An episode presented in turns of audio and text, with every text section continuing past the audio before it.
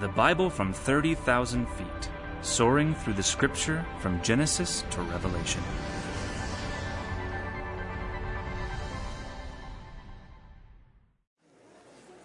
Good evening.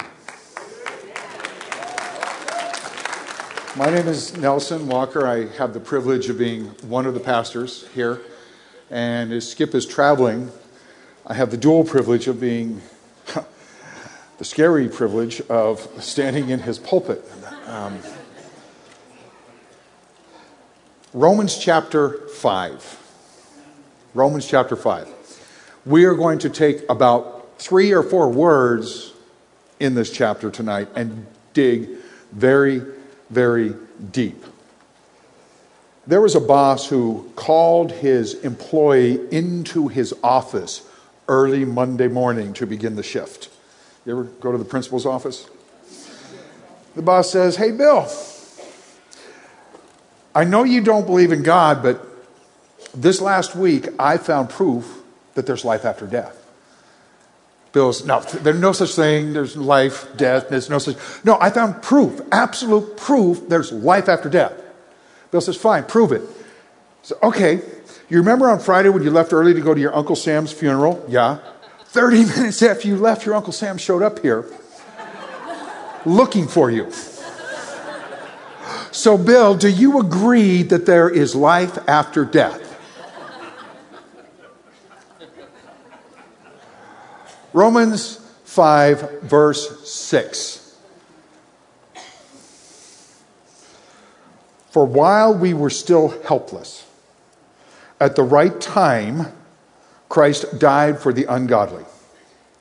For one will hardly die for a righteous person, though perhaps for a good person someone would even dare to die. But God proved his love. Some translations say demonstrated. The word is proved by demonstration. For God, but God proved his love for us in that while we were still sinners, Christ died for us. Now, they say a picture is worth a thousand words, so some of the concepts I'm going to deal with, I've put up on a PowerPoint so we can catch it easier. And I'm looking at the screens. Can, can I have my PowerPoint up? Is it there? Hello. There we go. We start with God. God proved his love. So, God. In the beginning, God. This is before time, before creation, before anything exists, God is. God just is. He is independent of creation. There is no time, there is no space, there are no angels, there are no human beings. He exists outside of time and space. He exists distinct from creation. He's completely separate. And the word omniscient has to do with everything he knows simultaneously in the present. I have something I want you to look at here. This is called an hourglass. On the bottom would be the past. In the middle is the present. In the top is the future. But you stand outside of time. So you see past, present, and future at the same time. It's all at the same time. With God, all the past from creation, all the future going eternally is present tense. We call this the eternal now. There is God. He lives in the eternal now. There's no past, no present, no future. Everything is there without recall. God is. Now, so as to remove distraction, somebody's got their stopwatch out. God is. And so in creation, you hear such things as Moses at a burning bush when he says, Who shall I say sent me? What is your name? God says, I am. I am. Or the psalmist would declare, Before the mountains were brought forth, or ever you formed the earth, even from everlasting to everlasting, you are God. 1,000 years in the future is yesterday in your sight. It's just a watch in the night. God is, in the beginning, God. And God exists as Trinity. Uh, that, that these big words, ontological means being, dynamic means how he relates. So God is a Trinity. God exists as one God, three persons. Within the nature of the one true God are three separate and distinct persons. There's the Father, the Son, the Holy Spirit. We see it at the baptism, for example. Jesus coming out of the water, Holy Spirit descending like a dove, and the voice from God from heaven saying, This is my beloved Son in whom I am well pleased. Why an emphasis on the Trinity? Because God is love. You see, God loves. And you have the Father exalting the Son, the Son exalting the Father. On earth, Jesus would say, I always seek to glorify the Father. And yet, in the scriptures, you read how the Father is always glorifying the Son. And Jesus would say, when the Holy Spirit comes, He doesn't speak of Himself, He'll speak of me. You see, God exists as one being, yet at the same time, a community of love. This is important because God said, I am going to create something. I am going to create people in my image that I can love who can love me in return. So, in the beginning, God creates the heavens and the earth. Now, I want you to notice there's a line there. I call that the arch. I didn't make up that term. Somebody else who came up with something called the theology program came up with that term, but I loved it so much I stole it uh, because I can't. Above the arch is God in his timeless eternity. Below the arch is God in time. Time begins a creation, transcendent. God is transcendent, meaning He is beyond, outside of. And yet, God is immanent, meaning He is with us. So God is outside of time. The eternal now, past, present, future is all the same. There's no recall, there's no, He just knows everything, even to the point of the thoughts and the intents of our hearts. Or the psalmist would say, You have searched me and you know me. You know when I sit down, you know when I rise up. You know my thoughts from afar. There's not a word that I speak that you don't already know it. So this past, present, future is all one with God. So God has created human beings to share in his love. Below the arch. First, he creates the angelic realm. Then he creates the celestial realms. We know he created the angels first because Job 38 says that the B'nai Elohim, sons of God, saw the creation of the world and shouted for joy. So God's created the angelic realm and the celestial realm. This is below the arch. Now, this is all going to come together. You'll, you'll, you'll see how this is going to be awesome. This is below the arch. It's in time. We are all creatures that live forever, but there was a beginning. Only God has no beginning. So when Jesus says things to his disciples, In my Father's house are many mansions, I go to prepare a place for you. Or to the thief on the cross, Today you will be with me in paradise.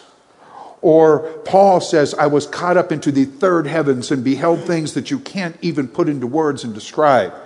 Or in Revelation 4, when John is caught up and he sees the throne and the sea of glass and the angels and the, and the elders and the worshiping of God, all of this is below the arch. Because we're all creatures of time. Even when we go to heaven, we are below the arch. Only God exists in eternity. Time is the passing of moments. I don't know if that comes across, but I have a lot of lines. Time is the passing of moments. We live in a past, present, future. God lives in an eternal now. Scripture verses. In the beginning, God created the heavens and the earth. There was a time before time. The heavens and the earth are in time, and yet God is still outside of time. Psalm 102. You of old laid the foundations of the earth. The heavens are the works of your hand. They will all perish, but you endure. They grow old like a garment, like a cloak, they will be changed, but you don't change. Your years never end. Isaiah. Remember the former things of long past. I am God, there is no other. I am God, there is no one like me, declaring the end from the beginning and from the ancient times things which have not been done, saying, I will accomplish my purpose, I will do what I please. Or in Acts, known from eternity are all of God's works. Now think, his works are still in the future. There's a time we're going to go to heaven. There's a time that there's a coming kingdom. There's a time that Jesus is going to be on the throne. All of this is still going to happen. Before eternity, God knew all this because it's the eternal now. Above and below the arch passages. For this is what the high and lofty one says, who lives forever, whose name is holy. I live in a high and holy place, but also with those who are of a contrite and lowly spirit. I live above the arch, I live below the arch. Jeremiah, am I a God near and yet also a God far away? Revelation, I'm the Alpha and the Omega, the two, it's uh, like A and Z, the Greek alphabet. Alpha, Omega, the beginning, the end, who was, who is, who is to come. So God lives in a passing of moments. Let me illustrate. I'm going to illustrate by admitting to something I get in trouble for. Hi, sweetie. I tend to remember movies that I have seen for years. I remember the dialogue, I remember everything. I can sit with my wife and a movie comes on and she says, We've never seen this. And I'm saying, Oh, no, we saw this. And as the movie's playing, I'm the spoiler. Y- y'all know what that is? Have you ever gone to somebody to see a movie that they saw that you were really looking forward to? And they, they play the spoiler? oh, this is to, they're to say this, they're to do this. Will you just hush? Okay. Everything is a rerun with God because it already happened. You got it? Everything's a rerun. So there's a sporting event. You're watching a sporting event that you pre recorded. The score is always going to be the same. It's predestined. You got it? It's predestined from above the arch. Let's say I had the ability to know the future, and next week I know what the winning lotto numbers are. So this week I go buy a ticket with those numbers. Am I gambling? No, no I'm, I'm investing.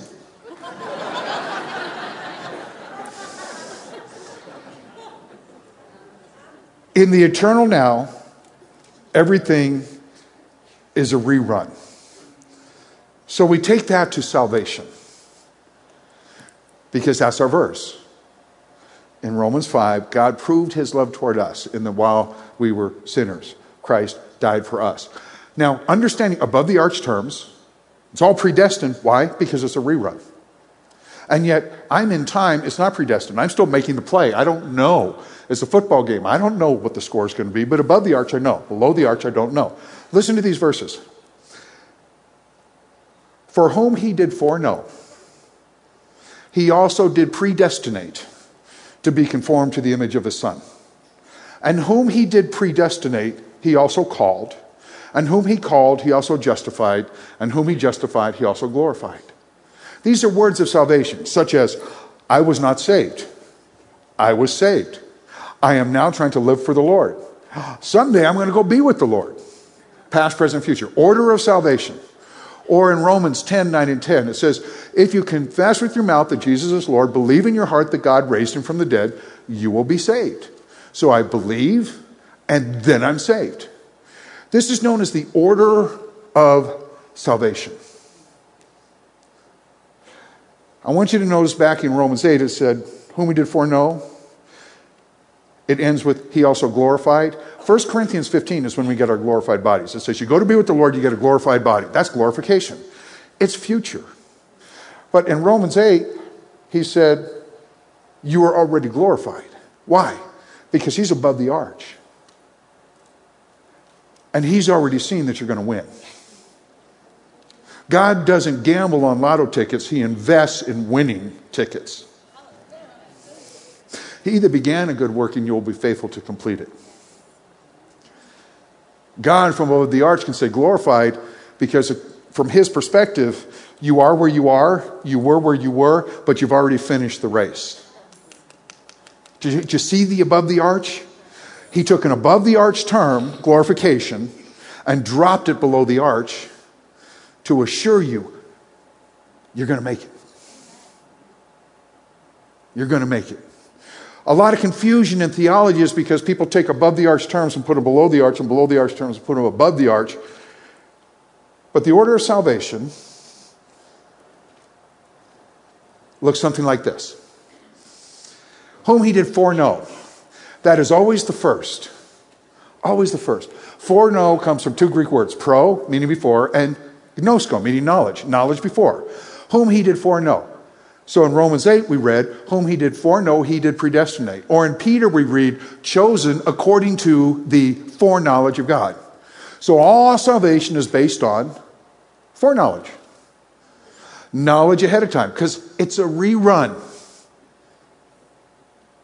Spoiler alert. It's a rerun to God. Order of salvation, it's a rerun. Whom he did foreknow. If I'm to bet on a game that I already know the score, it's an investment. It's not a bet. It's all a rerun. So, whom he did foreknow. All of salvation is based on foreknowledge.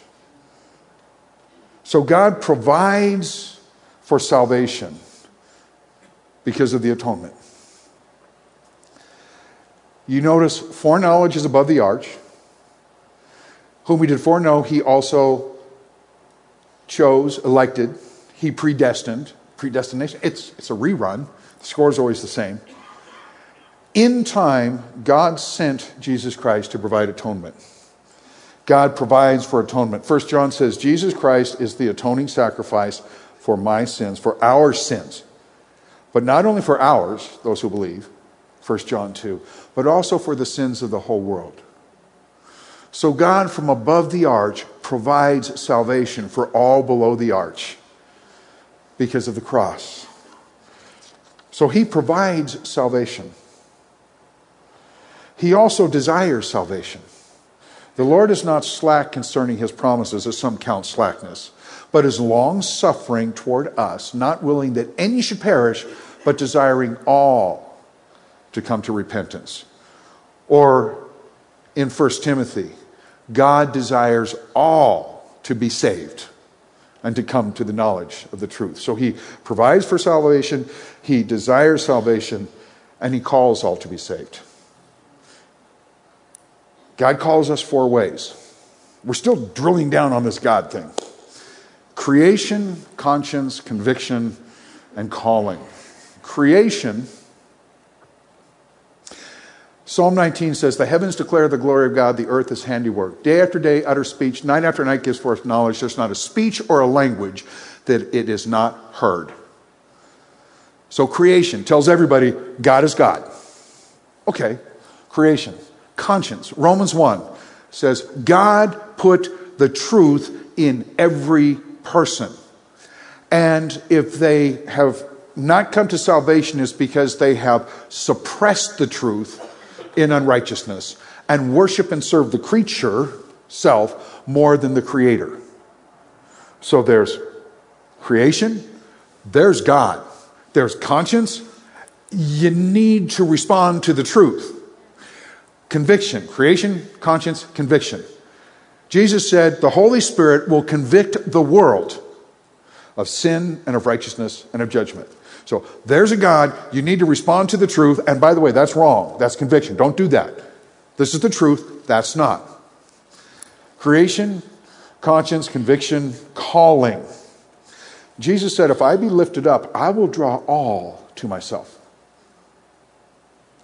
So we get to the New Testament in Acts 16, and there's a lady called Lydia. Paul is preaching, and it says, God opened her heart so that she might believe. Because you see, the scripture says that all have sinned and fallen short of the glory of God. The scripture says that all are dead in trespasses and sin. The scripture says there is none that seeks after God. We have all gone astray. We all seek our own way. None of us on our own would ever call on God. We are dead. We're rebellious. We are hopelessly lost sinners. We are astray. We cannot find our way back. And yet, God Almighty, through creation, conscience, conviction, and calling, you look at Lydia, will open the hearts for people to believe. The problem is, he only opens the heart. Lydia had to believe. So Jesus would say, I stand at the door and I knock. If anyone opens the door, I will come in and we will fellowship. So God provides everything. He desires that all will be saved. I'm, I'm emphasizing this because there is a camp that reverses this. Now, let me first of all say the Baptists and the Pentecostals and the Presbyterians and the. You can go on and on and on. All who believe in Jesus are going to heaven and are going to worship him forever. It doesn't matter the denomination over the church. The theological camps, the big things with Calvinism, Arminianism, John Calvin and Jacobus Arminius did not agree, but they're both worshiping Jesus. So this is not an attack. You never slap Jesus' fiance because they have some difference of opinion on, on something. Uh, there are the essentials we all agree on. They're, they're found in the Nicene Creed, the Apostles' Creed, the Chalcedonian Creed, and everybody agrees on those. But they're non essentials. Are there charismatic gifts today? Yes or no? Does Jesus come pre trib, post trib, mid trib, premillennial, mid millennial, post millennial, amillennial? We all agree he's coming back. When is debated. But I'm saying that because there is within Calvinism this belief. And I'm quoting it is a cardinal foundation of Calvinism that regeneration precedes repentance. What it means is people are born again in order to believe. They do not believe to be born again. See, people will argue these and they'll say, God is sovereign, and there are a lot of verses, and they're true. People argue this, they say, man has free will. There are a lot of verses, and they're true, but what happens is people will take one verse over the other. I'm going to the premise. For Calvinism to stand, they will tell you man is completely lost, cannot save himself. God must intervene. He intervenes by saying, These people are saved. I'm not saving you, but I'm saving you. Regeneration, you're born again. He flips the switch. Then you realize, oh, I need to repent. Regeneration precedes repentance. But the scripture always says, repent and believe, and then you'll be saved. Whosoever believes, they will be saved. Call on the Lord, you shall be found. If they seek me, they will find me. The scripture places calling on God before salvation. Calvinism places salvation before calling on God. It's a premise argument. If the premise falls, the system falls. I have lots of Calvinistic friends. They're godly scholars we, we carry a lot of this stuff in the bookstore. I don't get me wrong, I'm not trying to slap anybody or put anybody down. I'm just saying the premise of Calvinism is regeneration before, born again before belief. But every passage in the scripture that has regeneration and repentance in the same verse always places repentance before regeneration. So the foundation is wrong, the system can't stand. And I'm sure I'm going to get emails. And I got lots more, but we don't have time to talk about that. The order of salvation is repentance before regeneration. So, God is a being of love who creates man in his image so that he might lavish his love because God is a giving God, so that man might be able to love back. God provides salvation for all, desires for all to be saved, and calls all to be saved through creation, conscience, conviction, and calling and God proves his love for us. How? We talk about the atonement. This is the cross.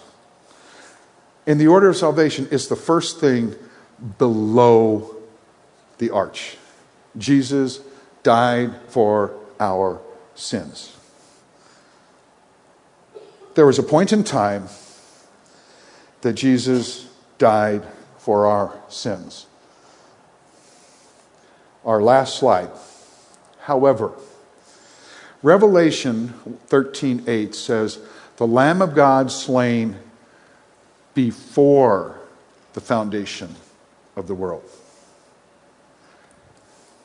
Ephesians 1 4 and 5 says, chosen in him before the foundation of the world, that you would be holy and blameless before him in love, having been predestined to adoptions as sons and daughters by Jesus Christ.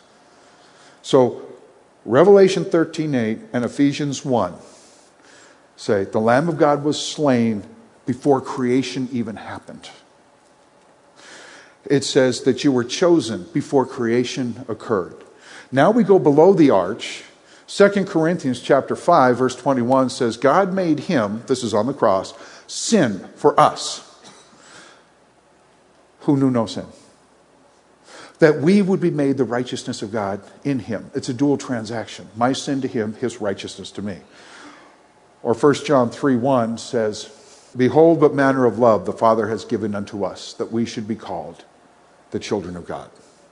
It's 1 John 3 1. Here's where I want to do that drop the mic moment. I know that a moment in time, Jesus Christ died on the cross. He was arrested, he was falsely charged, he was taken through many trials, he was beaten, he was flogged, he was mocked, he was crucified. Three hours of darkness as the wrath of God for all the sins of all humanity were poured out on him, the judgment of God, the separation, so that he would cry, My God, my God, why hast thou forsaken me? The declaration of victory, it is finished. Father, into thy hands I commit my spirit. He didn't go to hell, he went to the Father. Burial, resurrection, all that happened in the past. But the Lamb of God was slain before God even created the world. Here's where we're going to blow some heads, okay? God is the eternal now. The cross is seen by God before creation. Because everything for God is present tense. Everything. The past, the present, the future. So above the arch, the payment for my sins always was, always is, and always will be. Yes, there was a point in time. Yes, it is finished below the arch. But God proved his love in that from above the arch, there is never a moment that my sin is not being judged. That is why I can forever be forgiven. God proved his love because he's willing above the arch to say, I love you so much. I love you so much that before the world even was, I'm judging your sin. After the world ends, I'm judging your sin. Because he made him who knew no sin to be sin on my behalf, that I could be the righteousness of God in him, so that you can be the righteousness of Jesus Christ and live forever in his presence. God proved his love not just by the cross in time, but by the eternal payment. That's how much he loves you. God proved his love. People say, well, couldn't God have made a world where there wasn't all the sin and people didn't fall and there wasn't that? Sure, he could have. God's God. He's a lot smarter than I am. I'm sure he could have figured it out. But the fact is, he wanted you to know how much he loves you. He wanted you to know the depths to which he would go, the price he was willing to pay, that you could join the dance of love eternally going forward. God demonstrated his love. And then while we were yet sinners, Christ died for us. So I want you to listen to these verses again. I have loved you with an everlasting love. Therefore, I have drawn you with loving kindness. God proved his love toward you in that while you were still a sinner, Christ died for you. Jesus Christ was slain before the foundation of the world. He chose you in Him before the foundation of the world that you would be holy and without blame before Him in love, having predestined you. It's a rerun to adoption as sons and daughters by Jesus Christ. For God made him who knew no sin to be sin on your behalf. On, for God made him, yes, who knew no sin to be made sin on your behalf, that you would be made the righteousness of God in him. It's an eternal transaction. Behold, what manner of love the Father bestowed upon us, that we should be called his children. Why such a price? Well, see, God created a perfect world. Even the angels were perfect. And yet, Lucifer, who was the anointed cherub who covered, meaning he, he was basically the angel who hovered above God's throne and led the angelic choirs in worship, Lucifer saw creation of Adam and Eve and then rebelled. How do we know this? Well, it says you were the anointed cherub. Ezekiel 28 and Isaiah 18 are the two passages. By the way, all my notes with all of these verses, in a week they're going to have them online. So if you're like, I can't find these, but they'll, be, they'll have them online because I already sent them to the people. But they have to proof them to make sure that I didn't do what I normally do, and that's misspell simple words like and. Um, y'all know it. You type stuff, the computers put it in. I know that. It's a conspiracy. All right. You were the anointed cherub that covered. You walked in Eden. So Lucifer hasn't fallen. God creates Adam and Eve. Lucifer rebels. There are five I wills, and basically he says, I will be my own God. God will not. Worship the creature more than the creator. He's thrown from his position in heaven you can't hurt God, so what do you do? Attack his children. Any of you have children? How would you feel if somebody went after your children? It's like, whoa, slap me, that's one thing. Slap my child? Okay. So Satan goes after the children. Adam and Eve have, I don't believe they were in the garden long, and why do I say that? Well, first command that God gave Adam and Eve says, hey, be fruitful, multiply. Now they're in perfect health. But she's not pregnant. She doesn't get pregnant until after they fall. So I don't think they were in the garden for years and years and years. I think that it was a very short period of time, but that's just my opinion, and that and a few bucks to get you a cup of coffee somewhere. Adam and Eve are in the garden and told, Don't eat of that tree. Adam and Eve say, Do I worship the Creator or do I worship the creature? Are you God or am I God? They ate of the tree. The day they ate of the tree, they died. They died in the fact that they were separated from God. See, Jesus describes eternal life in John 17 this way. He says, Father, I wish that they would have eternal life. And this is life eternal, that they know you. See, life eternal isn't duration. Everybody lives forever. Jesus in Matthew says, the righteous will go to eternal life, the unrighteous to eternal damnation. Same verse. Everybody lives forever. But relationship with God. I wish that they would have eternal life. So separated from God so that all the offspring are now born separated from God. Well, that becomes a problem. So it says God kicked him out of the garden, put the angels there, and said, uh, Don't let them back in, because if they eat of that tree and live forever in this state, it'll be bad for them. We want them to die. And we're saying death is horrible. Anybody lose a loved one? I mean, death is horrible. And yet, it's a blessing. Because your inner man, soul, spirit, gets to leave. And if you believe in Jesus, listen to this. When this corruptible has put on incorruption, 1 Corinthians 15, and this mortal has put on immortality, then shall be brought to pass the saying, Death is swallowed up in victory. Death, where's your sting? Hades, where's your victory? The sting of death is sin. The strength of sin is the law. But thanks be to God who gives us the victory through Jesus Christ. God provided a way that even though we ran away, we could still go home through death. As bad as it is. So, God, because He's a being of love, created creatures, we're creatures, to love Him. He provides for salvation, desires salvation, and calls us to salvation through faith. Here's a problem. I don't think we always understand faith properly. See, faith has three levels. The first, first level of faith, uh, the reformers gave us this, is notitia or knowledge, correct content. Paul says, I deliver to you that which I also received. Christ died for sins according to the scriptures, buried, rose again the third day according to the scripture.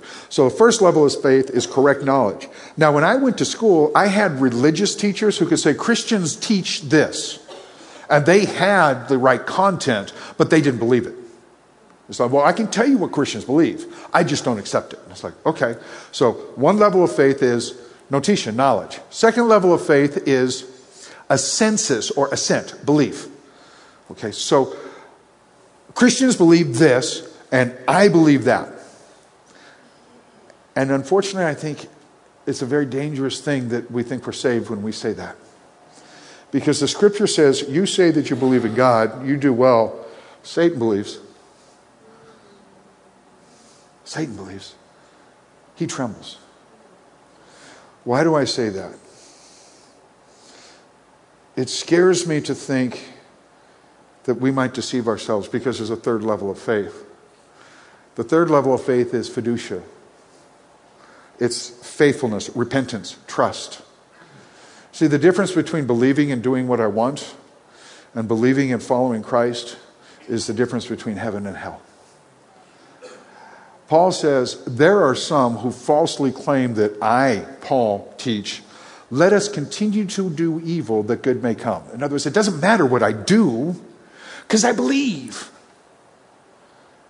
Paul says, Their damnation is justified. And it scares me. It scares me when someone says, I believe in God, but I don't believe in my wedding vows. It scares me when someone says, I believe in God, but I don't believe in treating people with respect or loving people or, or forgiving others. I believe in God, but I don't have to obey things because I believe and I can continue to do evil The good may come. I'm not saying we don't fall, we all fall. I'm married. My wife could give you a typewritten list that would wrap the world. we all fall. But the person who says, because I believe it's all okay, scares me.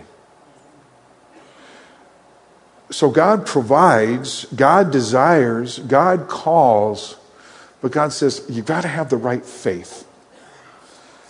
You've got to have the right faith the three levels of faith correct knowledge, correct agreement, and repentance. What does repentance look like? Well, Romans 12, 1 and 2. I beseech you, brethren, by the mercies of God, present your bodies a living sacrifice, holy, acceptable unto God and do not be conformed to this world, but be transformed by the renewing of your mind, that you might then prove what is good and acceptable and holy, the will of God. Repentance is being transformed because I turn from my sin and I turn to God and say, you love me. You provided for me. You are willing to pay an eternal price that I might be eternally saved. I will follow you. Jesus said, If you love me, keep my commandments.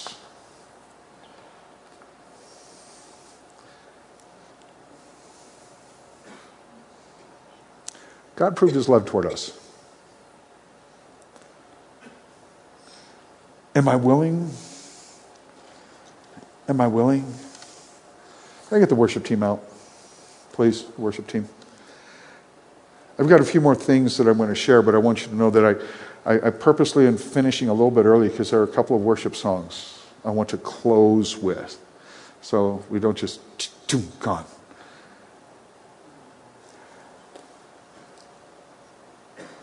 The scripture says, Behold, now is the day of salvation. Today, if you hear his voice, do not harden your hearts as they did and perished. Jesus said, I stand at the door and I knock. If anyone opens the door, God loves you with an everlasting love. God created you in His image because He loves you and He wants to spend eternity lavishing His love upon you.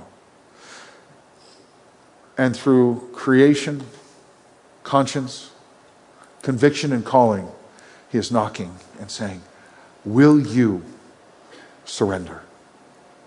Or will you take this truth as God has opened your heart to believe and suppress the truth, as Romans says, in unrighteousness and worship the creature more than the creator? God has done everything. If anybody is saved, it's because God did it. If anybody is lost, it's because you refuse God's offer. So I'm going to ask a question. If you don't know the Lord, if you don't know the Lord who loves you this much, who said hell was created for the devil and his angels, but if you die in unbelief, if you die not submitted to him, that's your destination. It says, but I want you in heaven with me so much I'm willing to pay the price. If you don't know him, now's your opportunity.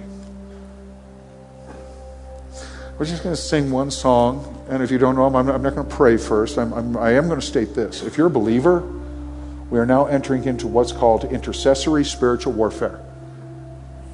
There could be people here. You remember when you came to the Lord, if any of you came through an altar call, there, there was this battle going on in you? I'm going to go, I'm not going to go. Yes, no.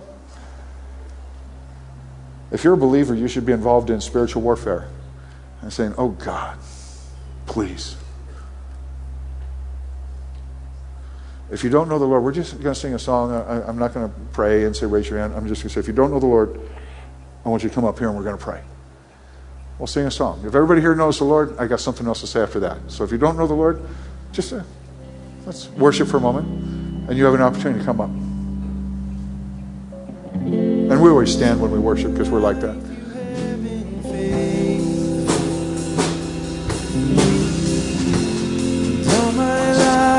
Been so, so good.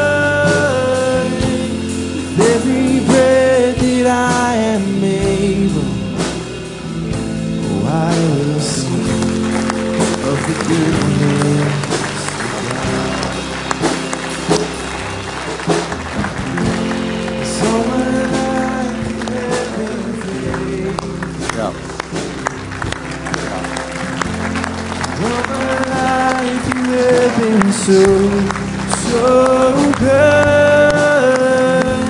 With every breath that I am able. Is there anyone else? Heaven or hell? A loving God or eternal hell? Anyone else?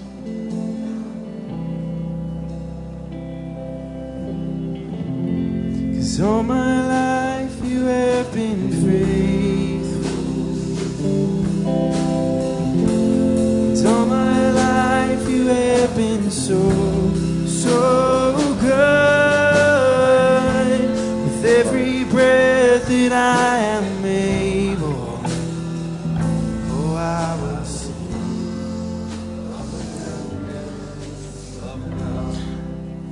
coming to me, you're not coming to Calvary, you're coming to God Almighty, who loves you with an everlasting love. And before time began, before time began, he looked at you and said, The rest of eternity. But all you have to do is say, Yes. So I'm going to say a prayer. It's like saying wedding vows. There's nothing magic in my words. It's about you talking to God. All right? So let's pray. Here. Come on. Father in heaven, thank you for loving me. Thank you for Jesus on the cross. I know I'm a sinner and have done wrong. i know i'm a sinner Thank you for loving me anyway. Please forgive me. I open the door Open the door. where Jesus is knocking. Please come in. Please come in. Take over my life so that I have life eternal, so that I have life eternal. knowing you now Knowing you now and forever. In Jesus' name. In Jesus' name. Amen. Right. We want to give you something, a Bible, and, a, and just a little bit of information. So if you follow Austin over here, he's the, the red beard, blonde hair. Um, that's kind of Irish. His wife is Irish. He's my son, by the way. So just so you know.